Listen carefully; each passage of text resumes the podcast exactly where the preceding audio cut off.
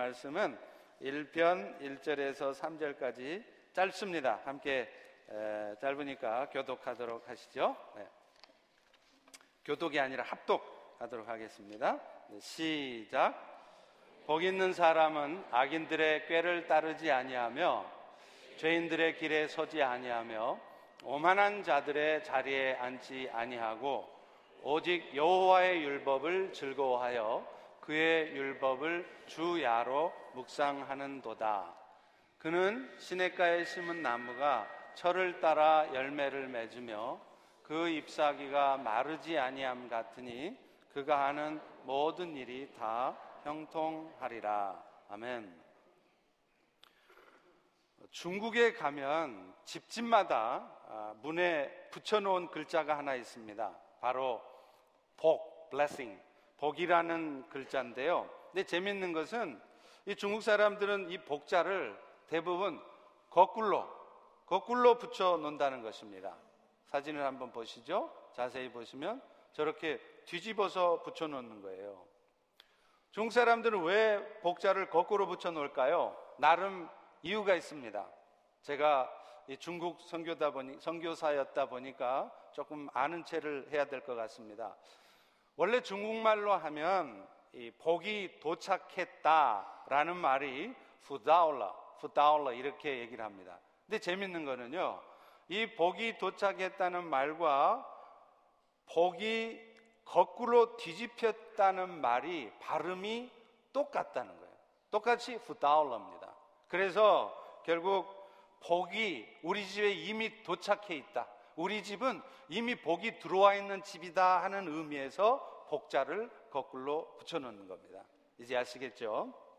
어찌됐든 복이 거꾸로 들어오건 바로 들어오건 오늘날 세상 사람들이 가장 좋아하는 말 중에 하나는 바로 복일 것입니다. 근데 사실은요, 세상 사람만 좋아하는 게 아니라 우리 그리스도인들도 이 복이라는 말을 참 좋아해요. 여러분, 우리가 gospel, 복음이라는 말을 할 때도 영어로는 아마 통역하기가 좀 힘드시겠지만 이 복음이라는 말 자체에도 벌써 복자가 들어가 있지 않습니까? 그래서 우리는 복음을 전할 때도 어떻게 전하시죠? 예수 믿고 복 받으세요. 이렇게 한단 말이죠. 근데 문제는 세상 사람들이나 심지어는 우리 그리스도인들에게조차도 그 복의 의미를 세상적인 의미로 받아들인다는 겁니다. 그러다 보니까 나도 정말 교회 다니면 세상에서 잘 되는 일이 생길까? 하는 그런 마음을 갖고서 교회도 나와 보고 예배도 드려봅니다. 그러나 그게 그렇게 됩니까? 막상 교회를 나와서 신앙생활을 해도 생각대로 되지 않죠. 그러면 어느 순간서부터 이제는 더 이상 교회 나오는 게 재미가 없어요. 그래서 결국은 그렇게 흐지부지 신앙생활 하다가 어느 순간 다시 교회를 떠나는 것입니다. 이것은 그분들이 예수 믿어 복을 받는다고 할 때 그 복의 의미가 도대체 무엇인지를 잘 모르기 때문에 겪게 되는 일이에요. 오늘 우리는 과연 성경에서 복은 무엇이라고 말을 하는지 그리고 그 복을 받은 우리들은 오늘 또 어떻게 축복 가운데 살아가야 하며 또 살아가게 될 것인지를 한번 살펴보려고 합니다. 여러분, 오늘 성경 본문인 시편에서도요. 가장 먼저 복 있는 사람은 하고 복 있는 사람에 대한 말씀으로 시작을 하고 있습니다. 우리 다 같이 1절 앞부분만 같이 한번 읽어봅니다. 시작. 복 있는 사람은 우리는요, 복 있는 사람하고 부르면 주변을 두리번거려요. 왜냐하면 자기는 아무리 봐도 복 받은 사람 같지가 않은 것 같거든요. 나는 남편 복도 지지리도 없어서 돈은 쥐꼬리만큼 벌어다 주면서 잔소리는 엄청나게 해드는 그런 남편하고 살고 있어. 그러니까 나는 예수를 믿어도 복도 지지리도 없는 삐여. 이런 얘기를 한단 말입니다. 그러나 여러분, 성경에서 말하는 복은 우리가 생각하는 복과는 좀 차이가 있습니다. 우리는 보통 복하면 세상에서 잘 되는 걸 먼저 생각해요. 맞습니다. 물론 여러분도 신앙생활 잘 해 가시면 하나님께서 뜻하지 않게 축복된 일들이 생기게도 하세요. 그렇지만 여러분, 그것이 성경에서 말하는 진짜 복은 아닙니다. 원래 성경에서 말하는 복은 히브리어로요. 뜻이 뭐냐면 똑바른 길로 나아간다 그런 뜻이에요. 이 똑바른 길로 나아간다라는 뜻을 가진 동사 아스와르라는 동사에서 비롯된 말입니다. 그래서 그 아스와르의 명사형이 아슐레이인데 이게 바로 복, blessing이라는 뜻이에요. 그렇기 때문에 복이라는 것은 여러분들이 얼뜻 생각하는 것처럼 그저 세상 것 많이 챙기게 되는 것. 그래서 예수 믿어 복 받는다 그러면 예수만 믿으면 세상 것 다 잘 된다. 이런 얘기가 아니란 말입니다. 복이라는 것은 뭐냐면 인생에서 마땅히 가야 될 길을 똑바로 가게 되는 것을 말하는 것입니다. 성경에서는 물론 이것을 하나님께 나아가는 것이라고 말하고 있습니다. 왜냐하면 온 우주와 우리 인생들을 창조하신 분이 바로 하나님이시기 때문에 그렇습니다. 그래서 오늘 우리는 그 하나님을 떠나서는 아무것도 살 수 없어요. 하나님을 향한 삶을 살지 않으면서 우리 인생이 제대로 펼쳐지고 우리 인생이 잘 되리라고 절대로 기대할 수가 없는 것입니다. 그런데도 안타깝게도 오늘날 세상의 사람들은 우리의 삶의 근원이 되신 하나님을 향해서 나아가지 못해요. 그러고서 그저 열심히, 열심히 노력해서 내가 최선을 다해서 살면 나는 이 땅에서 행복해질 수 있다. 그렇게 생각하고 살아간다는 것입니다. 그러나 우리의 삶의 근원이 되신 하나님을 떠나서 사는 삶은 내가 아무리 오늘 또 열심히 노력하고 살아도 하나님이 뜻이 무엇인지 관심도 없고 하나님은 나를 향해서 어떤 계획을 갖고 계신지 생각도 안 하면서 그저 오늘 또 내 욕심 이루기 위해서 내 계획대로 내 뜻대로 내 인생을 열심히 살려고 하면 절대로 그 인생은 잘 될 리가 없습니다. 결국 다가오는 것은 파멸과 고생뿐이에요. 사실 오늘날 세상 사람들이 살아가면서 겪는 모든 종류의 아픔과 슬픔과 낙심스러운 일 이것들도요 알고 보면 다 다 하나님을 떠나서 내 욕심껏 살아가다가 겪게 되는 결과일 뿐입니다.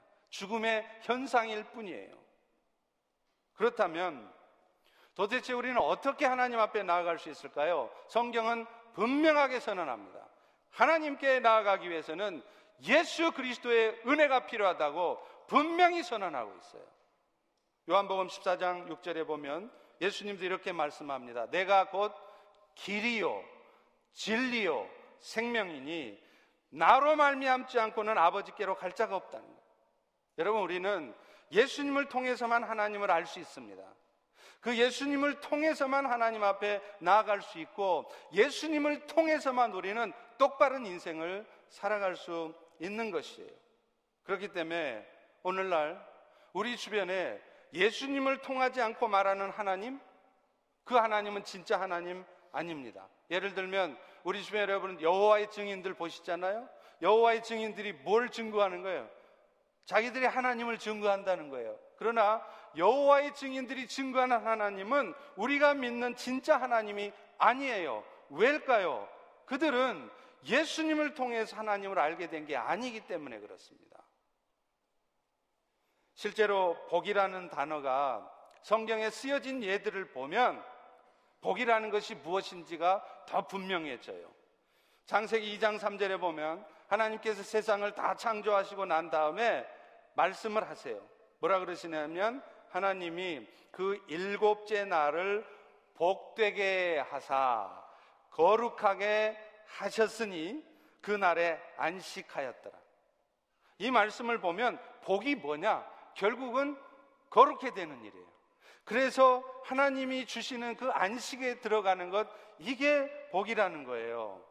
그런데 문제는 제가 수도 없이 여러분들에게 말씀을 드렸듯이 이 거룩이라는 것이 우리 힘으로 여러분의 노력으로 이루어낼 수 있는 게 아니라는 것이죠. 왜 그렇습니까? 오늘 우리 안에는 모두가 다 저나 여러분들이나 예외 없이 죄악된 본성들이 다 있어요. 그래서 겉으로는 지금 이 시간에도 점잖은 척, 착하게 산 척, 거룩한 척 하고 계시지만 여러분의 마음 속에는 순간순간 죄 지을 생각밖에 할 수 없는 그런 죄성이 있다는 것입니다. 그렇기 때문에 그런 우리들이 어느 누구도 자기 힘으로 하나님 앞에 거룩하다 인정받을 만한 그런 거룩을 이뤄낼 수 없는 것입니다. 그래서 하나님께서 하신 일이 뭡니까? 그런 우리들이 하나님 앞에 거룩한 자가 되도록 은혜를 베풀어 주셨죠. 바로 죄가 없으신 예수님으로 하여금 우리 대신 죄의 대가를 치르게 하신 거예요.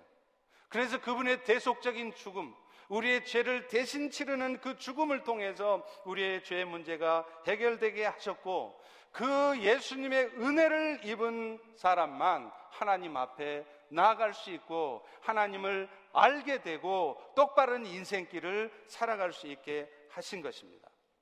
결국 결국 복 있는 사람이라는 것은 세상에서 잘 되는 사람을 말하는 게 아니라 예수님을 통해서 똑바르게 인생길을 살아가는 사람, 하나님 앞에 거룩한 자로 인정받은 사람, 바로 오늘 이 자리에 앉은 여러분 모두가 바로 복 있는 자입니다. 여러분이 지금 현재 돈을 많이 벌고 있든지 그렇지 않든지, 여러분이 현재 육신이 건강하든지 건강하지 않든지 오늘도 여러분이 예수님을 통해서 하나님을 향한 삶을 살고 계신다면 여러분은 지금 다, 다복 있는 사람이에요.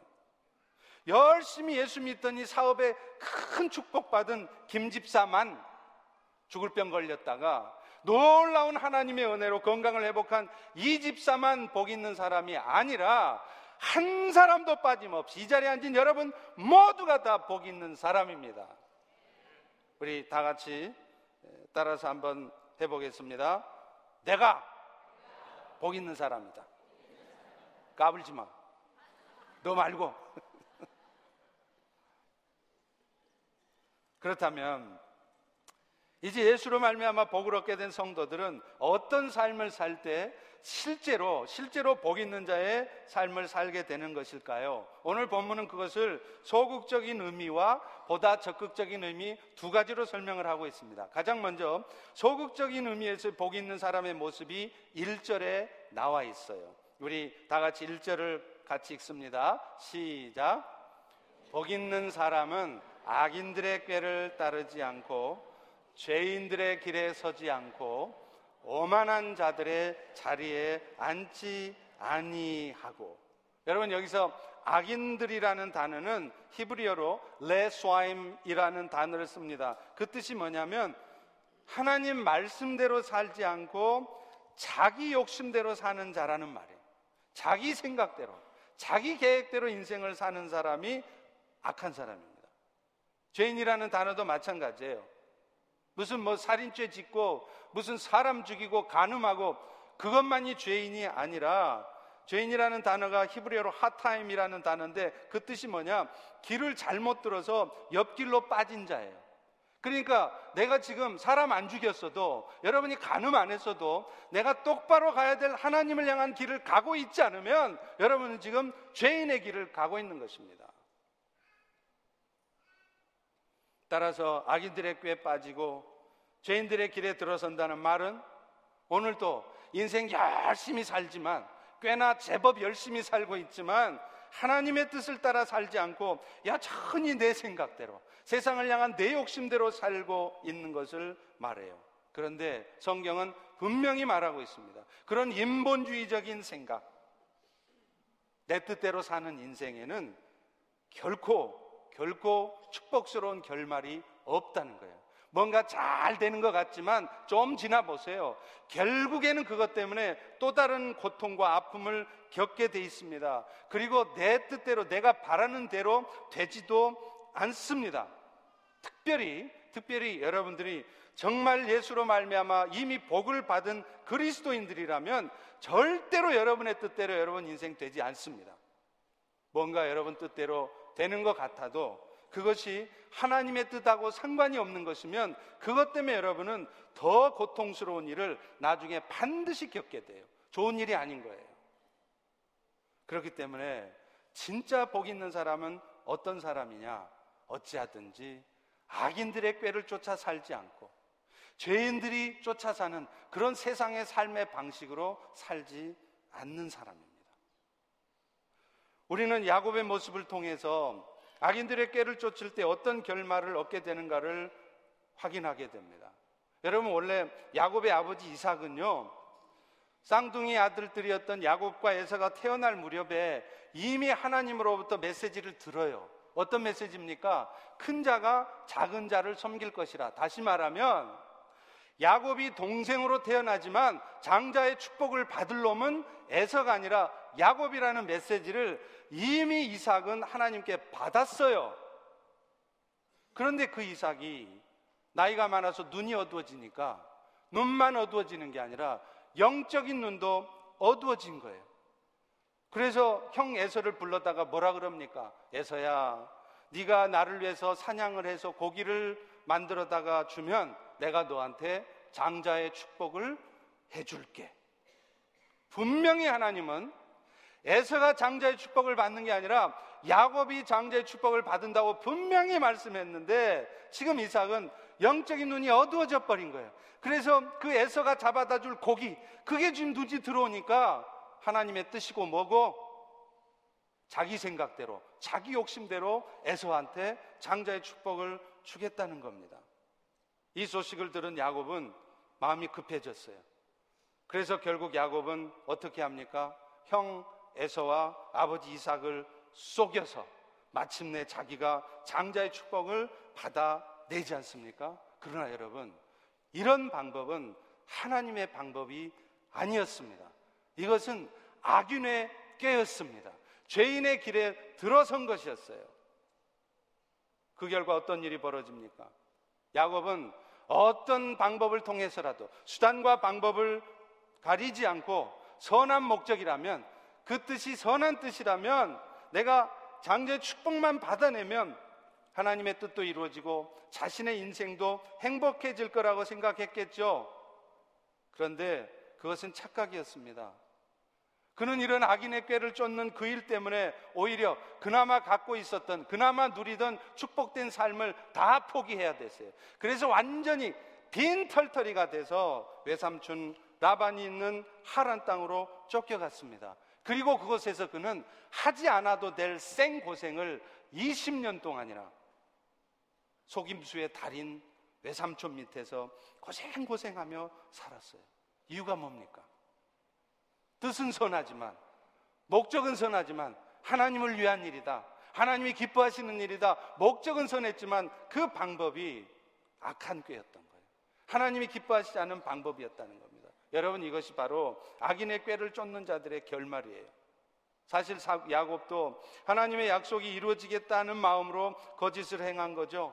아버지 이삭이 영적으로 눈이 어두워져 있으니까 그래서 형 에서를 데려다가 장자의 축복을 주려고 하니까 저러다가는 큰일 나겠다. 그렇다면 내가 아버지를 속여서라도 하나님의 말씀이 이루어지게 해야 되겠구나. 그런 마음에서 속임수를 한 거 아닙니까? 그렇지만 여러분, 그런 상황에서도 복 있는 자라면, 복 있는 자가 마땅히 했어야 될 일은 철저히 하나님을 신뢰하는 마음으로 하나님의 때를 기다렸어야 합니다. 아무리, 아무리 선한 목적, 나잘 살자고 하는 게 아니고 이것도 다 하나님을 위한 일이야, 교회를 위한 일이야, 이런 핑계를 대면서 할지라도 그것이 속임수를 통해서 한 일이었다면, 악인들의 꾀를 통해서 하는 일이었다면 그것을 하나님이 기뻐하시지 않으시는 것입니다. 결말이 좋지도 않습니다. 결국 이것은 복 있는 자라면 어떤 선한 목적을 이루고자 하는 일이라도 악인들의 꾀를 쫓아서 하면 안 된다는 것을 보여주는 거예요. 때가 되면 하나님께서 친히 당신의 약속하신 것을 이루실 것을 믿고 악인의 꾀를 동원해서까지 그것들을 이루어 가려고 해서는 안 되는 것을 말하는 것입니다. 오늘 여러분은 지금 악인의 꾀를 쫓고 계시지는 않습니까? 여러분도 모르는 사이에 그것이 죄인의 길에 들어서는 것인 줄을 뻔히 알면서도 이것이 결론은 교회를 위한 일이다. 하나님 나라를 위한 일이다라는 그런 위안 가운데 그 과정에서 잘못된 방법을, 잘못된 삶을 살고 계시지는 않습니까? 오늘, 오늘 이 말씀을 듣고 돌아서십시오. 여러분 뜻대로 절대로 되지 않습니다. 그리고 그것이 결국에는 여러분의 인생을 더 고통스러운 파멸로 몰고 갈 뿐입니다. 또 있습니다. 복 있는 사람들은 주변의 사람들이 혹시 악인들이 그런 꾀를 꾸미고 있을지라도 그런 것들을 무서워하거나 두려워해서도 안 된다는 거예요. 시편 기자는 37편 7절에서 9절에 이렇게 말합니다. 여호와 앞에 잠잠하고 참고 기다리라. 악한 꾀를 이루는 자 때문에 불평하지 말지어다. 분을 그치고 노를 버리며 불평하지 말라. 오히려 그런 불평하고 그런 분을 내는 모습은 또 다른 악을 만들어내는 것 뿐이라. 진실로 악을 행하는 자는 결국은 끊어질 것이고 잠시 후에는 악인의 꾀가 없어지리니 네가 그 악인이 어디 있는지 살펴볼지라도 찾을 수 없을 것이다. 이렇게 말해요. 여러분, 악인의 깨는 결국은 끊어지게 돼 있습니다. 그러니 우리 복 있는 사람들은 악인의 꾀를 도모하지도 말아야 되고 그런 악인의 꾀 앞에서 두려워하지도 않아야 됩니다. 악인의 꾀 때문에 그것 때문에 분을 내고 여러분들이 불평을 하고 있으면 그것은 여러분이 또 다른 악을 만들고 있는 거예요. 악인들이 아무리 꾀를 내고 술을 부려도 결국은 하나님은 그 모든 악한 일들이 당신의 선한 뜻을 뜻이 이루어지도록 사용하실 뿐이기 때문에 그렇습니다. 여러분, 우리는 예수님을 통해서 예수님의 십자가의 죽으심을 통해 너무나 잘 보고 있지 않습니까? 사탄은 로마 사람들의 마음을 움직여서 악을 꾸몄습니다. 그래서 인류의 구원의 뜻을 이루려고 하는 예수님을 십자가에 죽였어요. 그러나 하나님은 오히려 그 사탄의 역사로 말미암아 생겨진 그 일을 통해서 오히려 이 인류를 향한 구원의 계획을 이루어내셨지 않습니까? 어떤 악인의 꾀가 있어도 우리 하나님은 그 모든 악인의 꾀를 돌려서 당신의 선한 뜻을 이루는데 사용하시는 하나님이세요. 저는 우리 북한 지하교회 성도들을 보면 그런 하나님의 의도를 읽을 수 있습니다. 사탄은요, 김정은을 비롯해서 북한의 그 위정자들의 그 마음을 아주 악하게 만들어서 얼마나 지금 북한의 백성들이 힘들게 살고 있습니까? 또 북한 지하교회 성도들은 얼마나 고통스러운 삶을 살고 있어요. 그런데 우리 하나님은 그런 악한 자들의 악행을 통하여서 오히려 이 마지막 때에 이 세상을 향한 당신의 뜻을 이루고 계신단 말이에요. 여러분 보세요. 지금 아이시스나 이슬람권의 그 사람들 보십시오. 알카에다, 탈레반, 생명을 바쳐서 자기들 말로 선교를 하는 사람들이에요. 목숨 내놓고 폭탄 테러 하잖아요. 그런데 그런 이슬람 전사들 앞에서 자기 생명 두려워하면서 자기 생명 아끼면서 선교하는 기독교 선교사들로 그게 게임이 되겠어요? 그런데 북한 지하교회 성도들은 이미 예수님 때문에 신앙생활 때문에 목숨을 다 내놓은 사람들이에요. 그 죽음의 입을 위협을 넘은 사람들입니다. 그 사람들만이 이슬람권에 가서도 생명 내놓고 선교할 수 있는 것입니다. 하나님은 지금 이 마지막 때 그런 이 마지막 때 진짜 진짜 그리스도의 정의 군사를 만드시려고 지금 그 북한의 상황들을 이용하는 것입니다. 오늘 마찬가지로 오늘 여러분의 인생 중에도 누군가 악인들의 꾀 때문에 많이 힘들어 하시는 분 계십니까? 여러분의 인생이 참 어려우신 분들이 계세요? 실망하지 마십시오. 포기하지 마십시오. 찬송가 150장의 가사처럼 빛난 면류관 받을 때까지 최후 승리를 얻을 때까지 끝까지 십자가를 붙들고 나가십시오. 그러면 우리 주님께서 여러분들로 하여금 반드시 최종적인 승리를 얻게 하실 것입니다. 복 있는 자의 또 하나의 모습이 있습니다. 그것은 오만한 자리에 앉지 않는다는 거예요. 오만한 자라는 것은 히브리어로 레침이라는 단어를 써요. 그 뜻이 뭐냐면 조롱하는 자, 비웃는 자 그런 뜻입니다. 참 이상하게 요 세상뿐만 아니라 심지어는 교회 안에서조차도요. 철저히 하나님을 신뢰하고 하나님의 말씀대로만 살아가려고 하는 사람들을 조롱하고 비웃는 사람들이 있어요. 신앙생활 적당히 해라. 그 말씀대로 한다고 되니? 그런데 여러분, 여러분, 그것은 자신을 의지하고 자신을 믿고 사는 삶이에요. 그렇지만 진짜 복 있는 사람들은 스스로의 한계를 알기 때문에 결국에는 하나님 앞에 겸손한 마음으로 자신을 낮추고 그분의 도우심을 구하며 살게 되어 있습니다.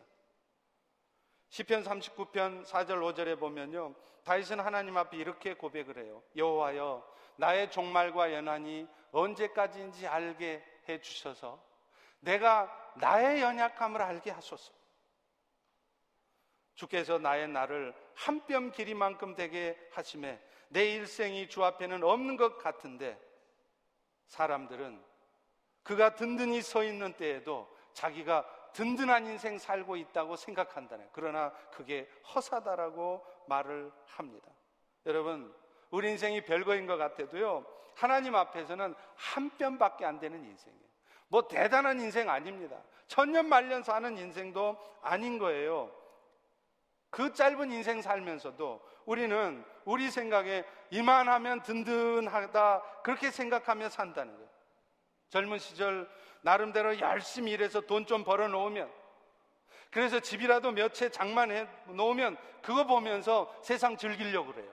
든든하게 생각하는 거예요. 그런데 여러분 성경에 뭐라 그러냐? 그거 다 허사라는 거예요. 한순간에 날아갈 수 있는 거라는 겁니다. 실제로 그렇지 않습니까?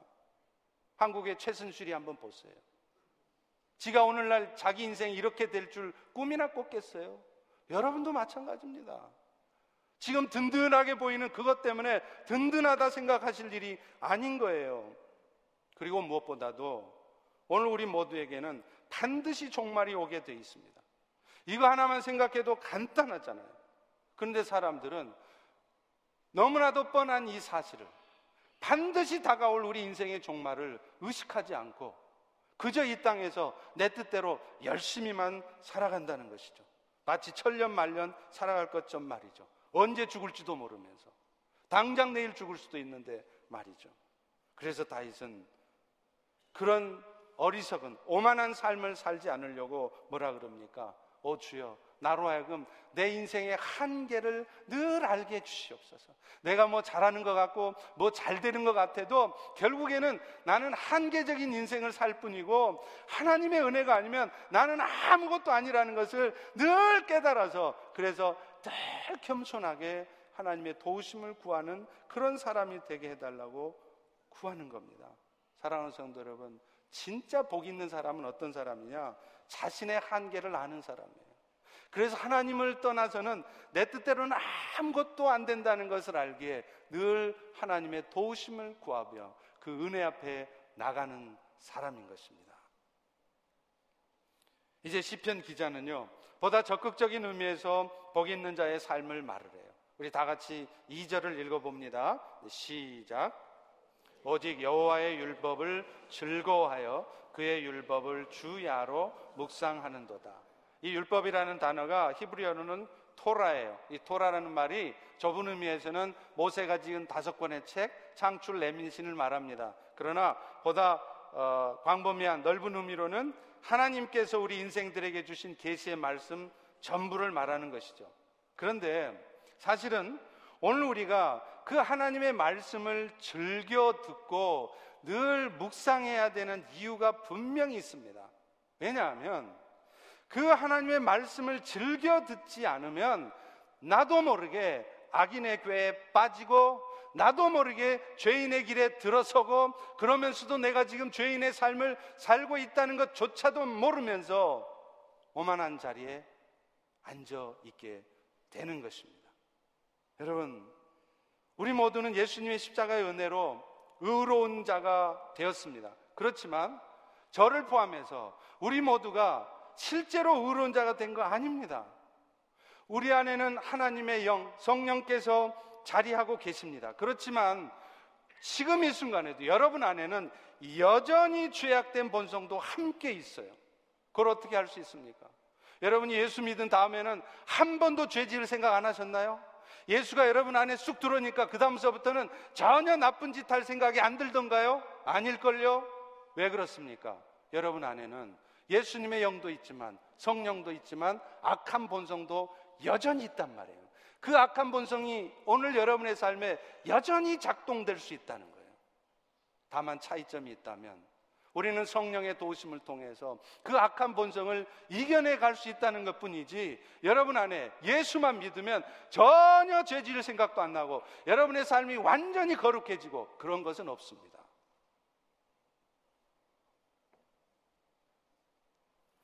그렇기 때문에 우리는 아무리 십자가의 은혜를 입은 자라도요, 하나님의 말씀을 통해 늘 내 삶을 돌아보지 않고 성령님의 도우심을 통해서 죄악된 본성을 이겨내 나가지 않으면 여러분도 한 사람도 예외 없이 다 악인의 꾀에 빠집니다. 죄인의 길에 들어서는 거예요. 여러분 다윗을 보세요. 다윗이 얼마나 훌륭한 왕입니까? 그런데 그 훌륭한 왕이 무슨 짓을 합니까? 자기의 충성스러운 신하가 전쟁터에 나가서 죽으라고 싸우고 있는데 지는 왕이라는 작자가 그 신하의 아내를 포매요. 이게 말이 되는 일이에요? 다윗이 할 짓이라고 생각이나 됩니까?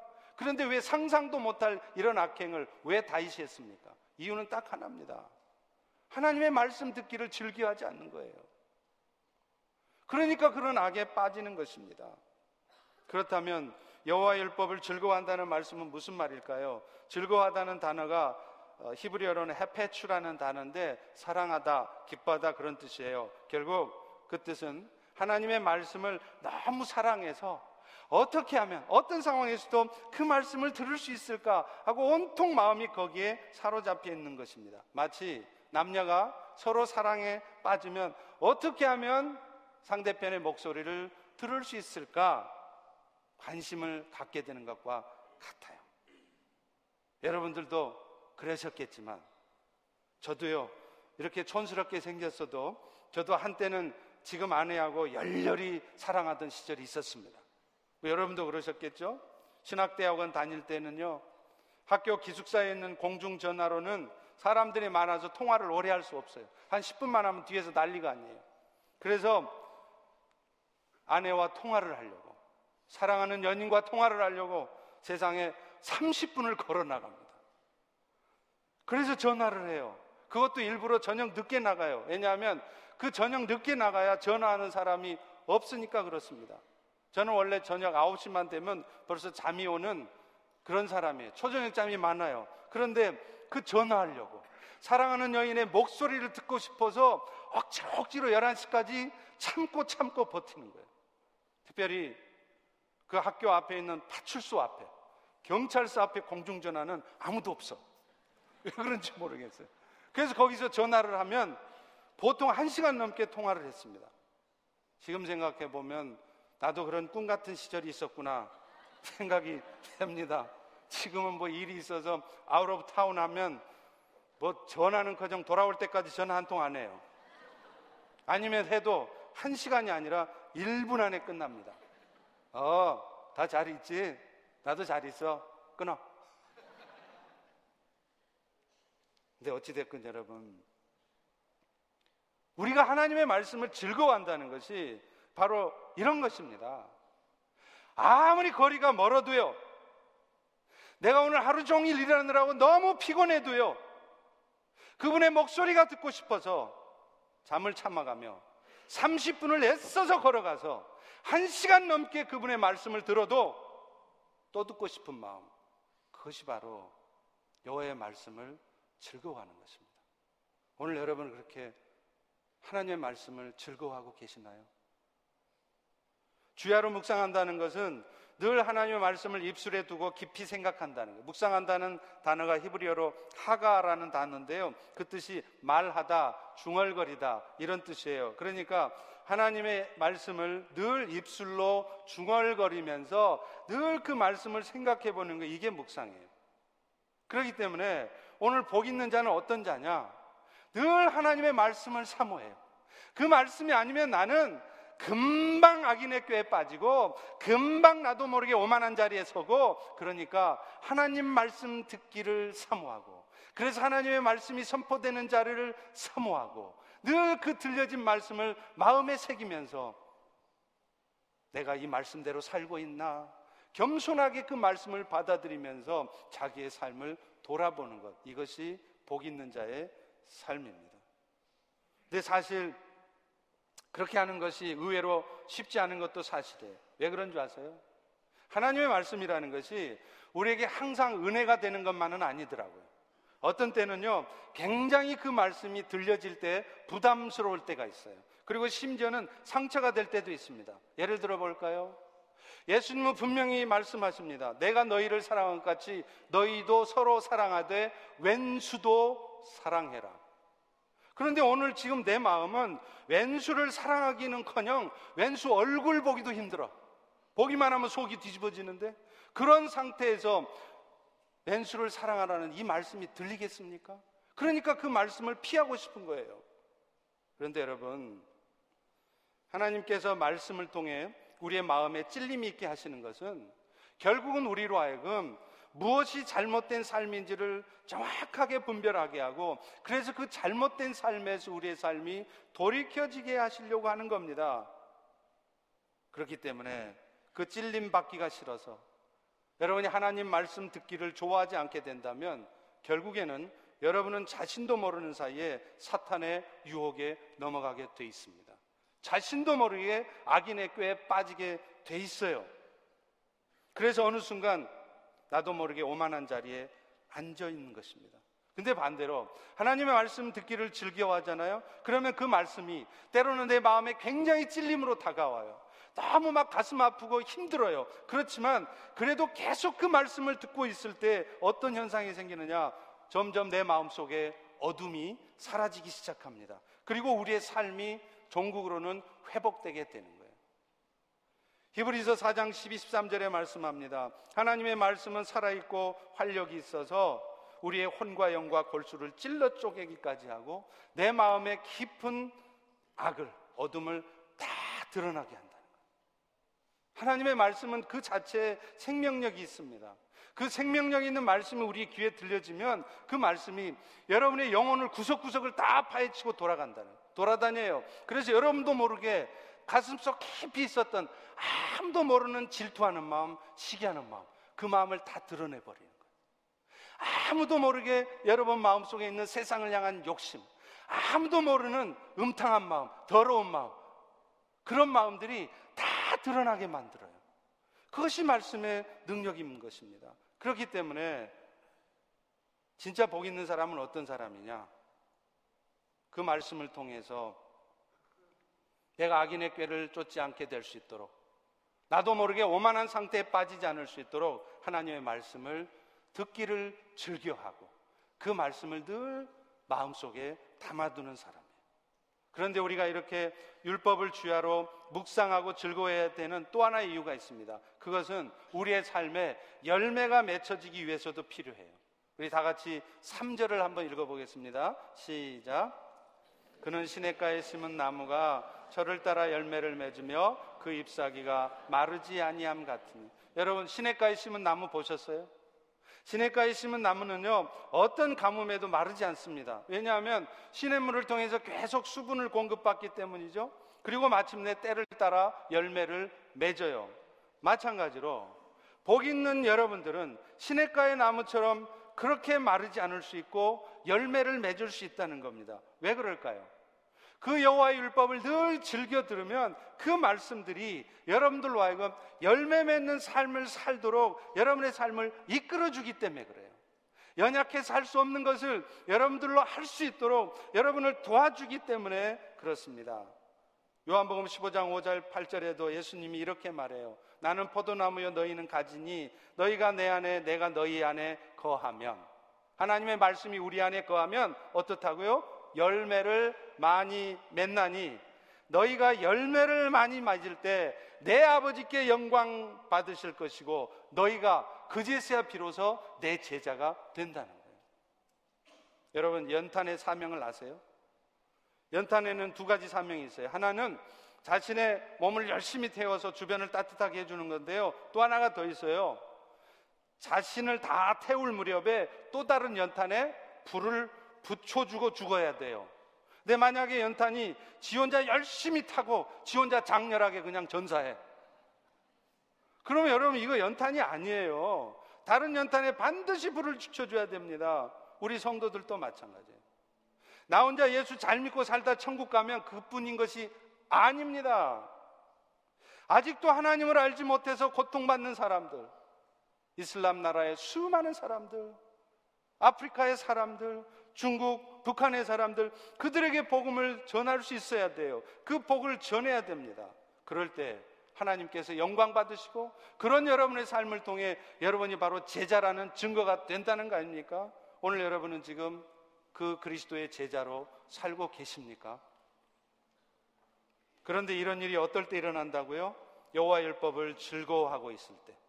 왜냐하면 자신에게 그런 사명이 있다는 것을 알지 못하다가도 하나님의 말씀을 들으면 깨닫는 거예요.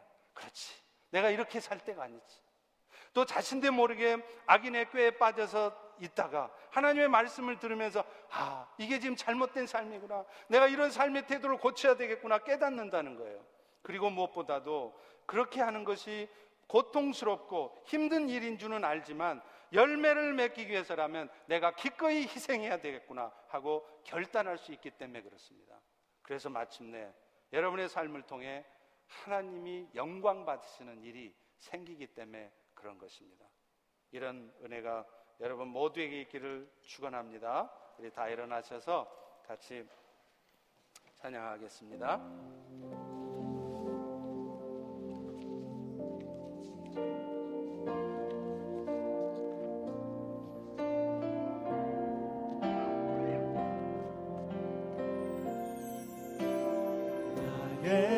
나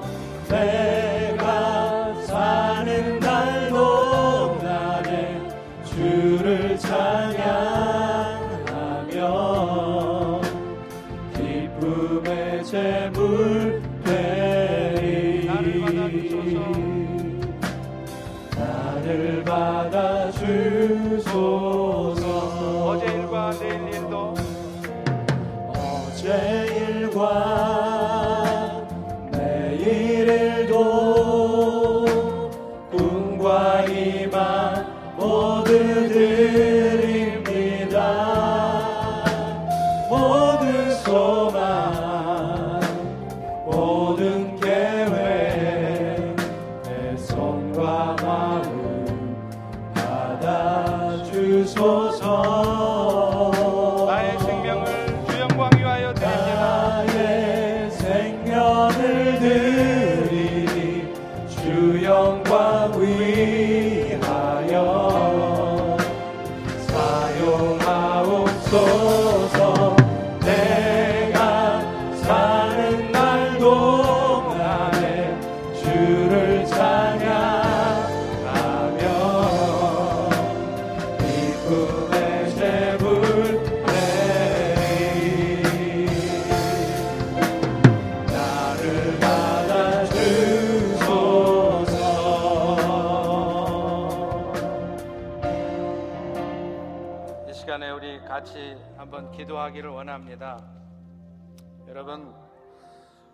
오늘 말씀을 들으면서 여러분 마음속에 어떤 찔림이 계신가요?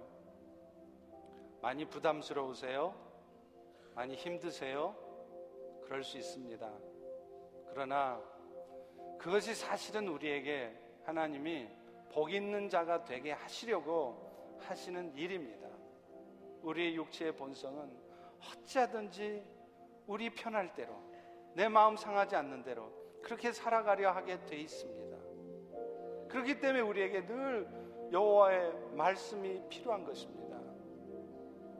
오늘 선포되어진 말씀을 들으면서 그렇습니다. 나도 모르게 악인의 꾀를 쫓았습니다. 나도 모르게 죄인의 길에 들어서고 있습니다. 그러신 분 계시거든. 이 시간 회개하십시오. 여러분이 지금 그 잘못된 삶을 돌아서지 않으면 여러분들의 삶에 어떤 일이 벌어질지 아무도 모릅니다. 그것이 결코 내 인생의 축복이 되지 않습니다. 지금은 좋은 것 같지만 나중에는 더 큰 어려움을 겪게 될 날이 반드시 와요. 여러분 마음속에 오늘 또 여호와의 말씀을 사모하고 즐거워하는 마음이 있으십니까? 만약 그런 마음이 지금 없으시다면 지금 여러분의 영적인 삶에 빨간 불이 켜진 겁니다. 예외가 없어요. 내가 어떤 이유에서건 하나님 말씀 듣기가 별로 즐겁지 않다면 지금 여러분의 삶에는 영적인 빨간 신호등이 켜진 겁니다. 이 시간 우리 기도할 때 그렇습니다. 하나님만이 하실 수 있는데 오늘 이 시간 내가 그 악인의 길 또 죄인의 길에 빠져 있었습니다. 이런 잘못된 삶을 돌이키길 원하오니 연장한 나를 도와주시옵소서. 성령께서 이 시간 내 마음에 다시 한번 만져주시고 또 내 마음을 위로해 주시고 힘을 주셔서 이제 결단하고 여호와의 말씀을 늘 사모하는 마음으로 그래서 그 말씀의 능력으로 열매 맺는 삶이 되도록 오 주님 나를 도와 주시옵소서. 우리 다 같이 동성으로 한번 기도하겠습니다. 아버지 하나님